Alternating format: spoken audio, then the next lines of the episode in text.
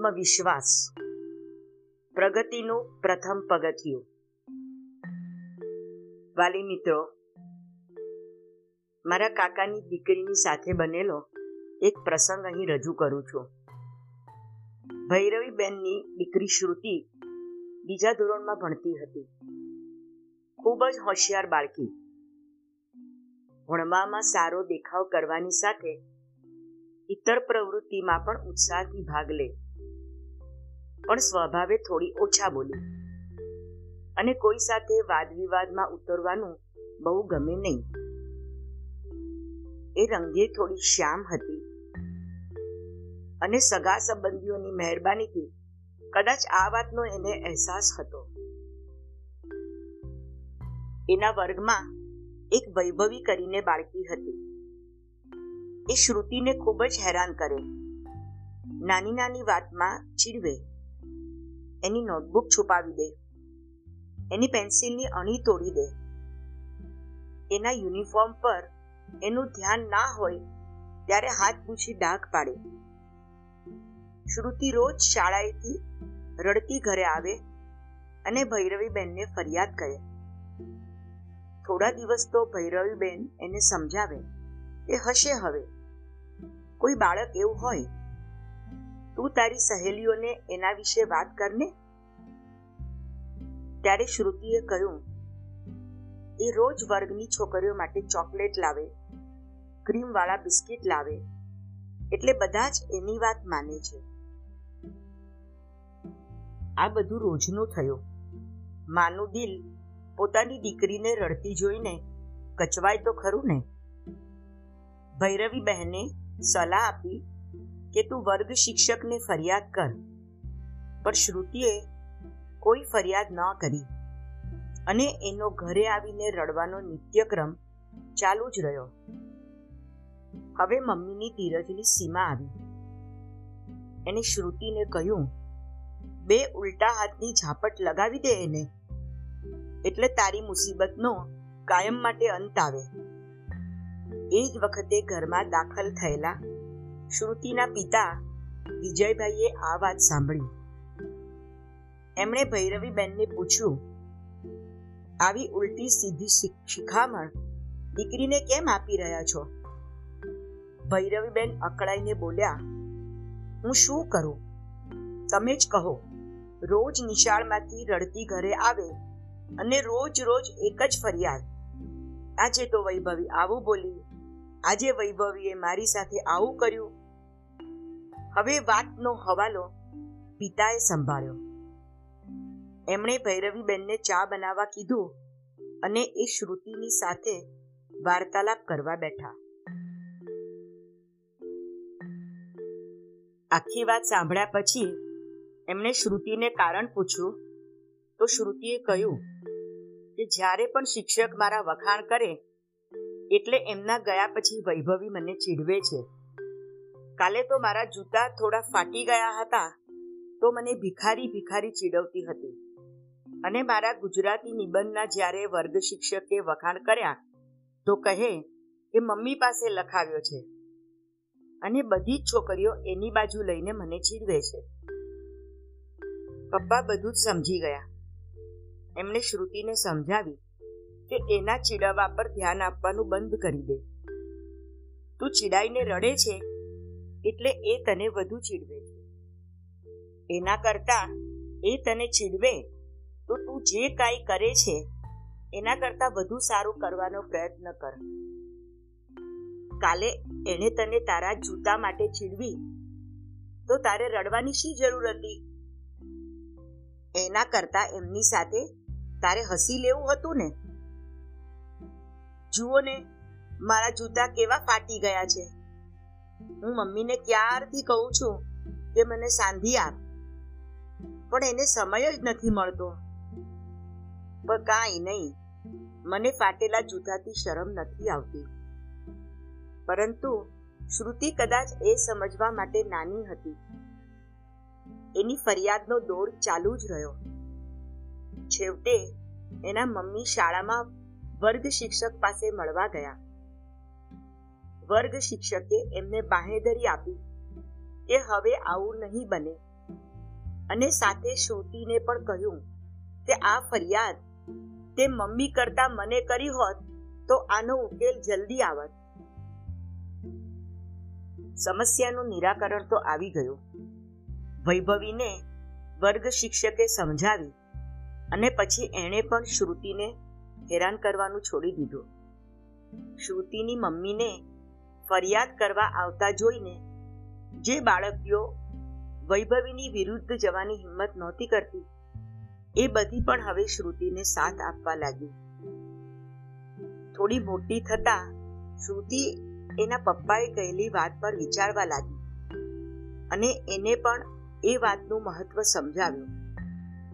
આથી જ્યારે પણ જિંદગીમાં આવો કોઈ નિરાદર સહન કરવાનો આવે ત્યારે શ્રુતિ એનાથી નિરાશ થવાના બદલે એને પોતાની તાકાત બનાવીને વધુ મહેનત કરી આગળ વધવાનો પ્રયત્ન કરતી રહી. શ્રુતિ થોડા ઘેરા રંગની છે અને આપણા સમાજમાં બદનસીબે રંગને પણ ઘણા લોકો મહત્વ આપે છે. પરંતુ શ્રુતિએ એક હકારાત્મક અભિગમ અપનાવી લીધો. એનામાં આવડત તો હતી જ હોશિયાર પણ ખૂબ જ હતી અને અભિનય એ એનો શોખ હતો. આજે શ્રુતિ પોતાની સફળતા માટે એની જિંદગીમાં બનેલા એક આ નાનકડા પ્રસંગને ખૂબ જ મહત્વ આપે છે. કોઈના પણ નકારાત્મક અભિગમને એમનો દ્રષ્ટિકોણ સમજીને અને એમાંથી શીખ લઈને પોતાની ખામીઓને સુધારીને એણે પોતાના અભિનયની એક દુનિયા વસાવી છે. એના પપ્પાની એક નાનકડી પણ અત્યંત મહત્વની સલાહ એનામાં આત્મવિશ્વાસ જગાવવાનું કારણ બની ગઈ તો વાચક મિત્રો, આ પ્રસંગ માટે તમારો શું અભિપ્રાય છે? શું શ્રુતિની જેમ ચૂપ રહેવું અને અન્યાય સહન કરવો યોગ્ય છે? તમારા બાળક સાથે પણ આવું કંઈક બની શકે છે. આર્થિક પરિસ્થિતિ સારી હોય, એવા બાળકોનું મિત્ર વર્તુળ મોટું હોય છે. અને સામાન્ય વર્ગના મધ્યમ વર્ગના માતા પિતાના બાળકોની સાથે ઘણીવાર જાણતા અજાણતા અન્યાય થતો હોય છે.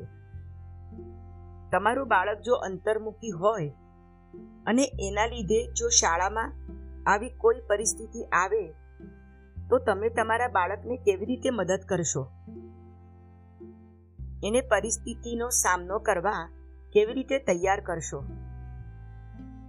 શું શ્રુતિની મમ્મી ભૈરવી બહેને આપેલી સલાહ સાથે તમે સહમત છો?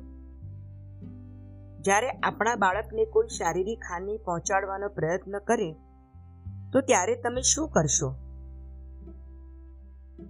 જો શ્રુતિ એની મમ્મીની વાત માનીને કદાચ હાથ ઉગામત. અને જ્યારે શિક્ષક સુધી વાત જાત અને ત્યારે અંતર્મુખી શ્રુતિ કદાચ પોતાની વાત સારી રીતે રજૂ ન કરી શકી હોય, તો બધો જ દોષનો ટોપલો શ્રુતિના માથે આવે.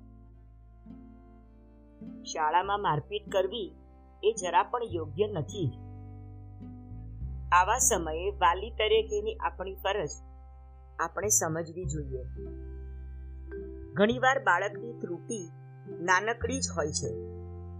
પરંતુ મિત્રો કે સમાજ એને સતત એની ત્રુટિનો અહેસાસ કરાવી એના મનમાં હીન ભાવના પેદા કરે છે.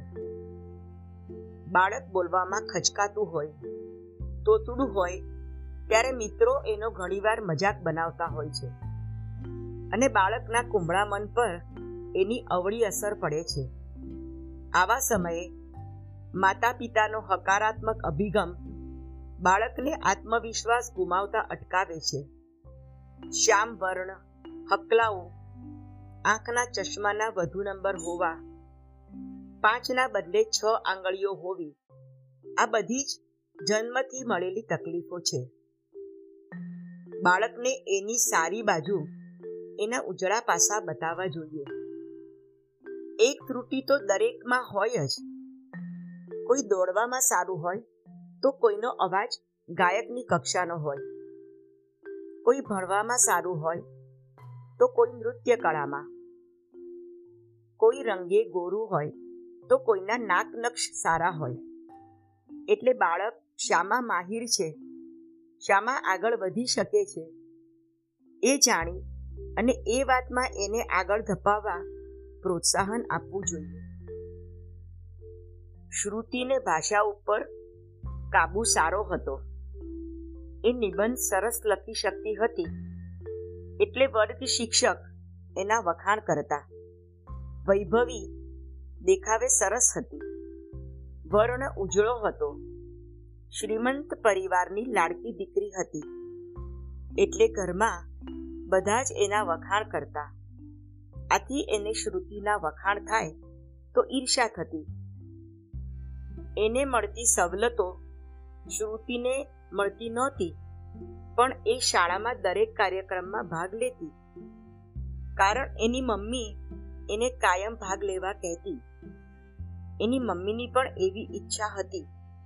કારણ એની મમ્મીને શ્યામ રંગ હોવાથી પોતાની નિશાળમાં અનાદર સહન કરવો પડ્યો હતો. એટલે જ્યારે શ્રુતિ ભાગ લેતી, તો એને પોતાના સપના સાકાર થતા દેખાતા.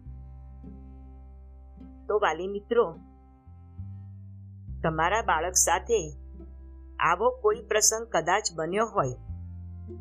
ત્યારે તમે એનું નિરાકરણ કેવી રીતે લાવ્યા, એ વિશે અમને જણાવશો તો અમને એ ગમશે. કોઈ પણ પ્રશ્નનો હલ દરેક વ્યક્તિ માટે અલગ અલગ હોય છે. તો તમારા દ્રષ્ટિકોણ વિશે સાંભળવાનું અમને જરૂરથી ગમશે. આવા પ્રસંગો જ આપણને પરિસ્થિતિનો સામનો કેવી રીતે કરવો એની શિક્ષા આપે છે. બાળકને નાનપણથી જ પોતાની ત્રુટિઓ પર વિજય મેળવતા શીખવશો. તો તમારા બાળકનો આત્મવિશ્વાસ વધશે. અને એ પોતાની ત્રુટિ પર વિજય મેળવી આગળને આગળ ધપશે.